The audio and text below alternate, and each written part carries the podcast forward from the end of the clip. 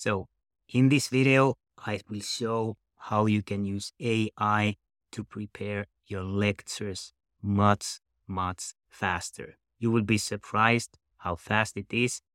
And you might think there's something unethical to let AI to do your preparations for lectures.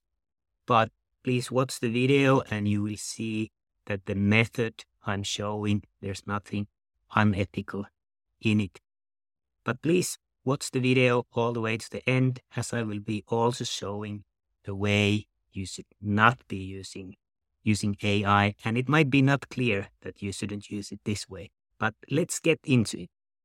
So before I, I jump to the screen sharing and ChatGPT, few words about the tool.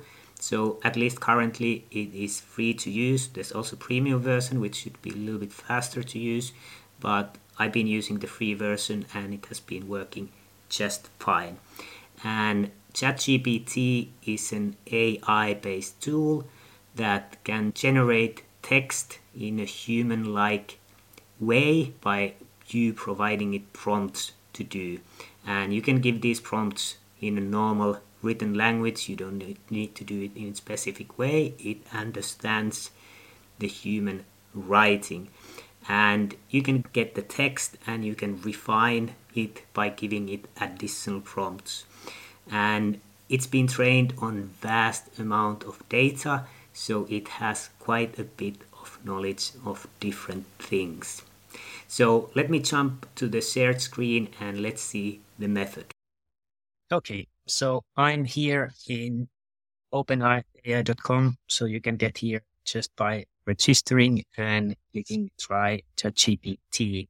And this is the window you will see when you start and you can write your prompts here.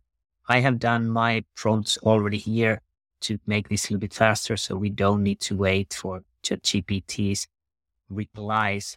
So my prompt has been as follows. I'm preparing a lecture to graduate level student of health sciences. So I'm giving context that what I'm doing. The topic of the lecture is measurement of sedentary behavior and physical activity. I would want you to act as a university lecturer. So when you provide a prompt to ChatGPT that what it should act, it will use the language of that professional or that character. And then I'm saying, please create three to six bullet points from the text I provide. Just my style of presenting. I like to have three to six bullet points on each slide. You can change the numbers. And I also say that do not have more than six words in each bullet point. Again, I like to have very short bullet points that the students or the audience don't start reading the slides for a long time, but are actually listening what I say, but they can just see the structure there. If you like to have more words, you can have have a different prompt. Then basically I said, please create bullet points of this text. And I have our ebook here. I'm using this ebook now because I just happen to have it and I can copy paste the text from the ebook. You could be using using any any content you have in the electronic format. And if you don't have something that you can copy paste, you can take a picture and you can open the picture in Google File and it will actually kind of the AI will read the letters and then you can copy paste it. So basically I'm just taking the introduction text here and fully and just copy pasting it to ChatGPT. So I said, please create bullet points of this text. And it provides me six bullet points, not more than six words, definition of physical activity and sedentary behavior, volitional versus spontaneous physical activity, sedentary behavior and its characteristics, limitations of traditional questionnaires, advancements in device-based monitoring, assessment of complex patterns of activity and sedentary time.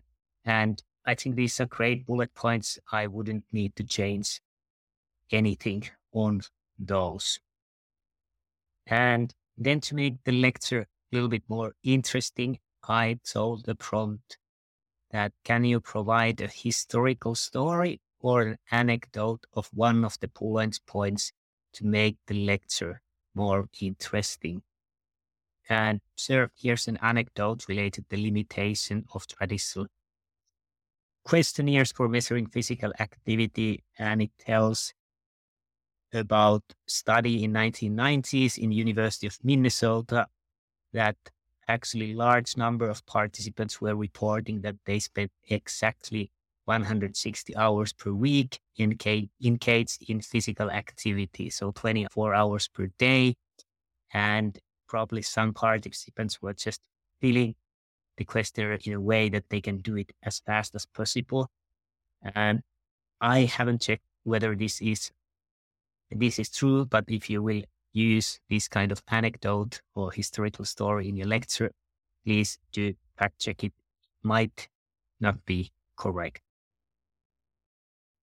And then I again set the prompt, can you create bullet points of this text? And I went to our ebook to next part and just copy pasted.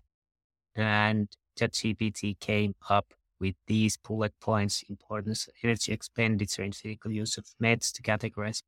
And those bullet points look good again. And it remembered my prompt that uh, make three to six and don't use more than six words. And again, I gave a prompt, can you provide a historical story, an anecdote?